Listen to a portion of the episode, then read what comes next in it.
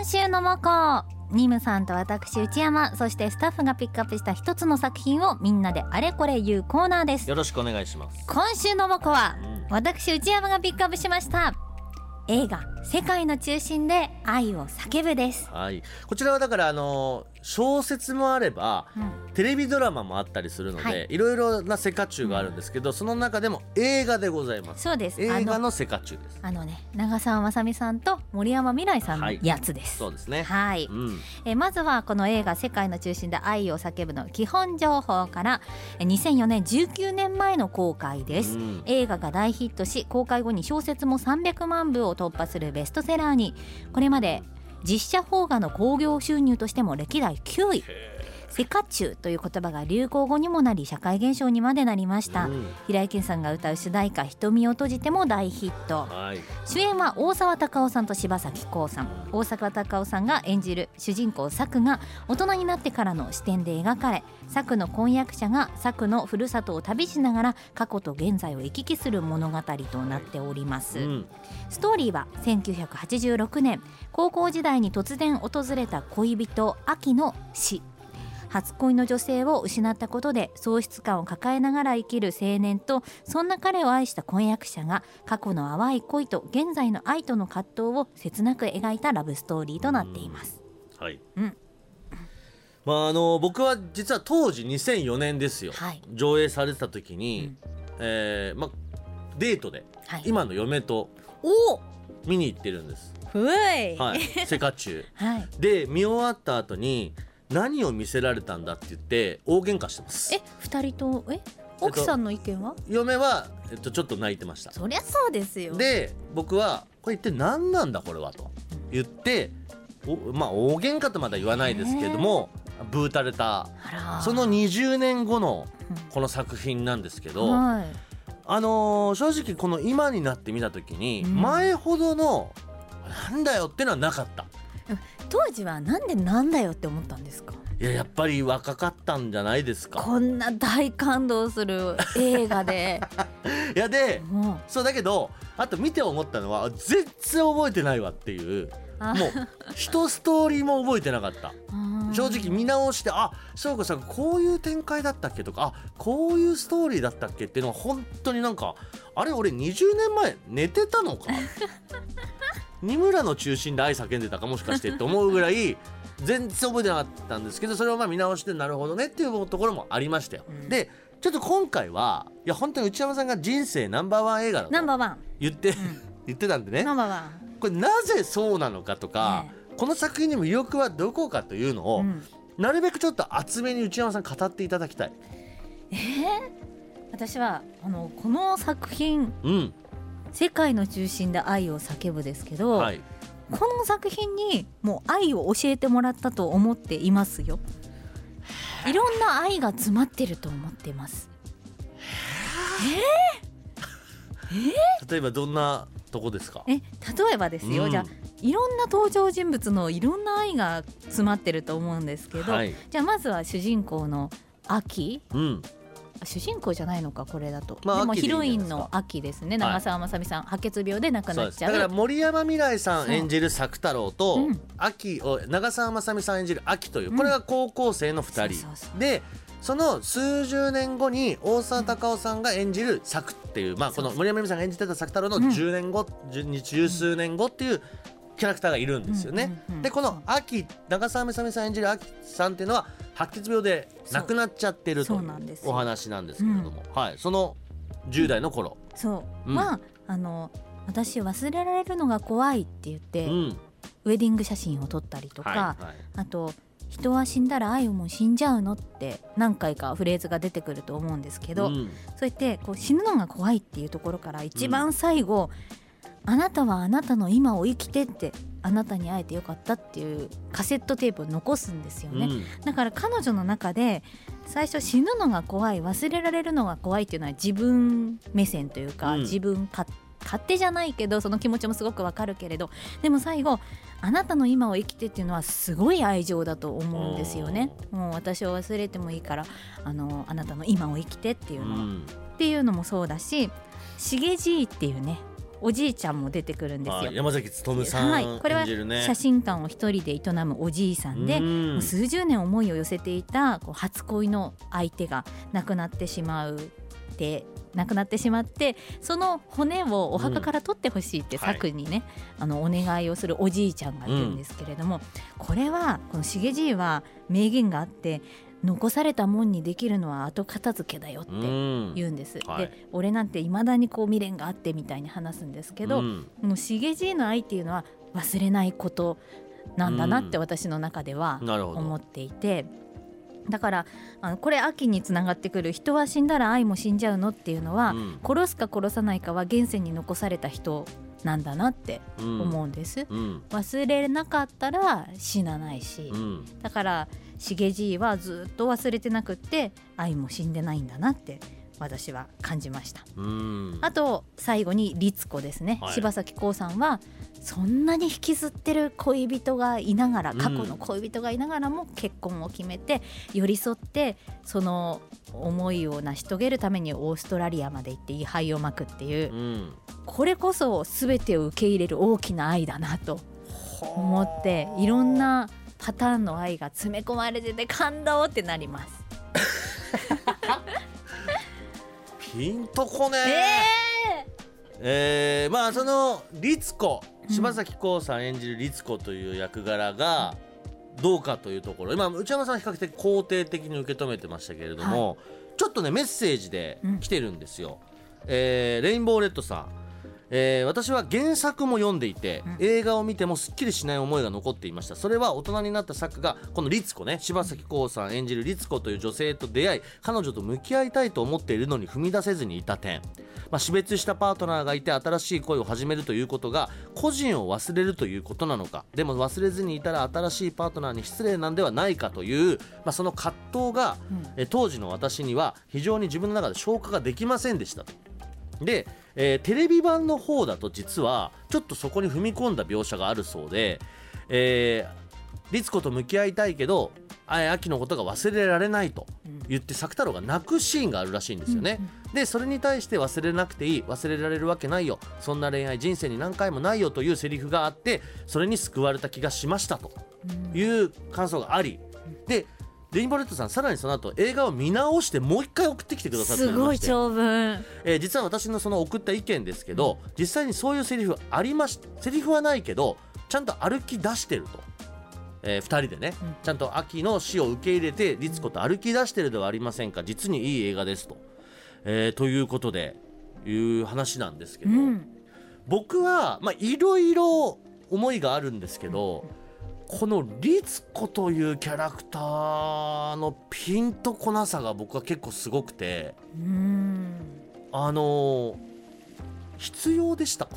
必要ですあの僕はねなんでかっていうと、そのやっぱりこの律子の立ち位置がどうもモヤモヤしちゃうんですよ。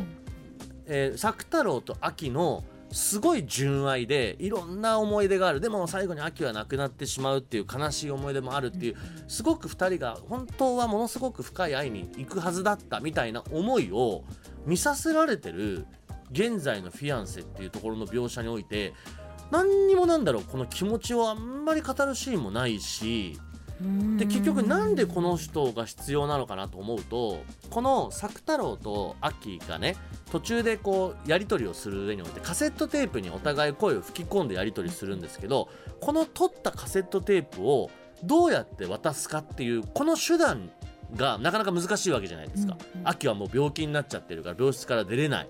で作太郎もその病室に入れない病気の都合上ね、ってなった時にどうやって渡そうかってなった時にこの女の子に渡してもらってる、うん。実はこの女の子が律子だったっていうところがあるんだけど、うんそれそのそれだけじゃないっていうこの律子の存在価値というかこれは作品の中の存在価値よ、うんはなんかその要は作太郎とあのー秋をつなげるだけのだアイテムになっちゃってるなっていう、えー私はうん。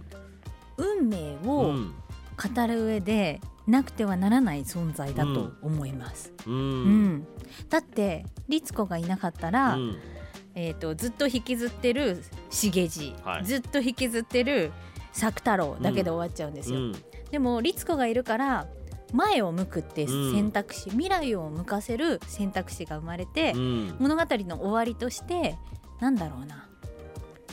人の死以外でも何かを始める時って過去をこう清算しなきゃいけないじゃないですけどね。あと片付けをするっていう、なんか伝えたいものがあったんじゃないかな涙だけじゃなくてって思います。うん、何だったんですか？ん？何だったんですか愛ですね。伝わってねえじゃねえかよ。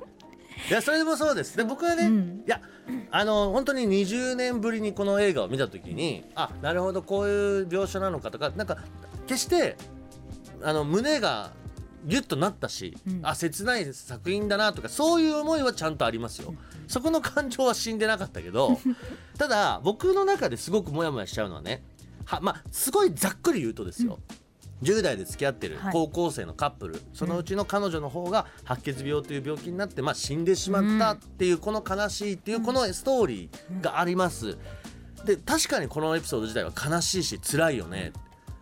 でって思っちゃうんですよ。なんででなそこからじゃないって思っちゃう。そこからが律子と一緒にいやでもそこの描写ってほぼないまんま、うん結局あのカセットテープに吹き込まれた2人の当時の思いみたいなことがずーっとこう思い出のようにずらーっと出て綺麗に終わっていっちゃうじゃないですか。じゃなくてなんだろう実はあそこで作太郎はこの秋には見せてなかったけどこんな思いがあったよとか実はえー、とそれは秋に対して当時ねこんな思いがあったとかこんな行動をとってたとかちょっとその意外性があったりとかうーんなんか意外じゃなくても例えば正直例えばね僕ね山崎努さんのうんそのさっき内山さんが言ってた好きな人の骨を取ってきてほしいっていう描写あるじゃないですか、はいあれも僕はそのその演出はそのストーリーは好きなんですよ、うんうんだって好きな人の骨取ってきてって、うんうん何その発想ってはい。なるじゃないですか、うん。なんだけど僕内山さんの解釈とちょっと違うのは、はい愛を覚えてられないから物として欲しいっていうことじゃん。愛として頭の中で浮かべとくだけでは、うんどうしてもやっぱり何かこう気気迫になってしまう部分があるから物が欲しいっていうことで骨取ってきてくれっていうちょっととんでもないこと言い出してるわけですよ。とんでもないことやってるんですよ。うんっていうことを全然立てないんですよね。人の人の骨取ってきたことを綺麗な話に収めちゃおうっていうのが えっていう。全然僕は骨を取ってきてくれっていうシーン自体は好きなんだけど、その解釈の仕方がえって違うじゃんって。そこまでしてでもその人のことが好きっていう、うその描写として描かなきゃいけないんだから、っていうこのなんだろう。そうだよね。人間って綺麗なことだけじゃないよねってもっとそういうちょっと薄汚い部分があったり自分だけの自己中な考えがあったりっていうところがあるよねっていう描写がこの映画って全然ないんだよね。だからもし僕とか内山さんが同じ立場の同じ役になった時に、こん一番ベタにこんなことを考えちゃうなこんなリアクション取っちゃうなっていう描写しかない。うんあこんなことしちゃうんだ作太郎はとかこんなこと言っちゃうんだ秋はとかっていう自分にはないこう発想とか価値観がこの映画にないんだよ。全部もう王道。だって純愛映画ですもん、うん、いやそのくくり方はどうなんだろうか、えー。で私は律子に関しては、うん。律子が位牌を巻きに行ったのは、うん。律子が引きずってた過去をさよならしに行ったんだと思いますよ、彼女が足を引きずってるように、うん彼女もテープを渡せなかったっていううん。後悔を引きずってて、うん。それとさよならするためについてったんだと思います。自分のために。あー。で僕だからあのオーストラリアっていうのもちょっと消せなくて。なんでで？なんでで？なんででだってこれがこれいがやだけど富士山とかでいいんでじゃあす10代の高校生カップルがオーストラリアに行きたいって言ってるのはいいですよ。それはそういうもんですよ、うん。行きたいって実際に行こうぜって言ってね、あの空港まで行っちゃう破天荒プリッタリアを僕はどうなんてだから僕もあそこも意外性がないんですよ。オーストラリアに行こうって約束をしました。じゃあうんオーストラリアに行きたい、でもうん。オーストラリアに行くお金もないし、うん。そんな体力もない。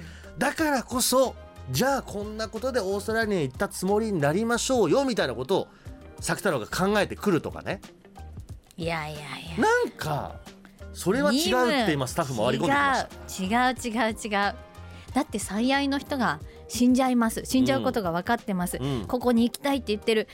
連れてってあげたいって思いません？連れてってあげたいっていういやいやまあ空港まで行っちゃったとしても、なんかなくっせえんだよな。なんかこう常にずっとこうなんだろう。なんかロマンチックにロマンチックにやんなきゃやんなきゃっていうのじゃがあニ太郎だったらニ ムおいちょっと待ってくれよ。今作太郎をもじって内山さんがニム太郎って言ったらそれを聞いたスタッフさんが「おいおいハム太郎になっちゃってんじゃねえか」って言ってますけどそのツッコミおかしいぜ。ハム太郎にはなってねえから。ニム太郎。作太郎をニム太郎って言ってるだけだから。でニム太郎だったら、うん。もう式を目前にした、うん。お隣に行きたいって言ってる彼女に対してうん。何をしてあげますか、いやだから連れてこうっていう気持ちはすごいわかるのよ。そこをなんとかしてあげたいって気持ちもわかるし空港まで行くかもしんないけど、いやなんか現実問題の難しさがありませんか？なんで作太郎何オーストラリアの旅費持ってたん？なんとかしたんですよそこは。しげじいとかにもらって。いやちょっとこれごめんなさい。もうお時間が来ちゃったってことなんですけど ちょっとこれ続編やりましょう話足りないわ。ちょっと私ねニムさん泣かせたいんですよ。うん。なんでそんな泣かないんですか？いや僕結構泣いてるんですよここ最近。いやあのちょっとセカチュウを語るにおいて、うん。あまりになんだろう。言いたいこともあんま言えてないし 多分そんなにこうねふわっとしちゃってる部分もあるから、はい。ちょっとこれはいつか続編をやりましょう。はい。来週でもいいわ。うん。皆さんちょっとぜひはい。やりましょ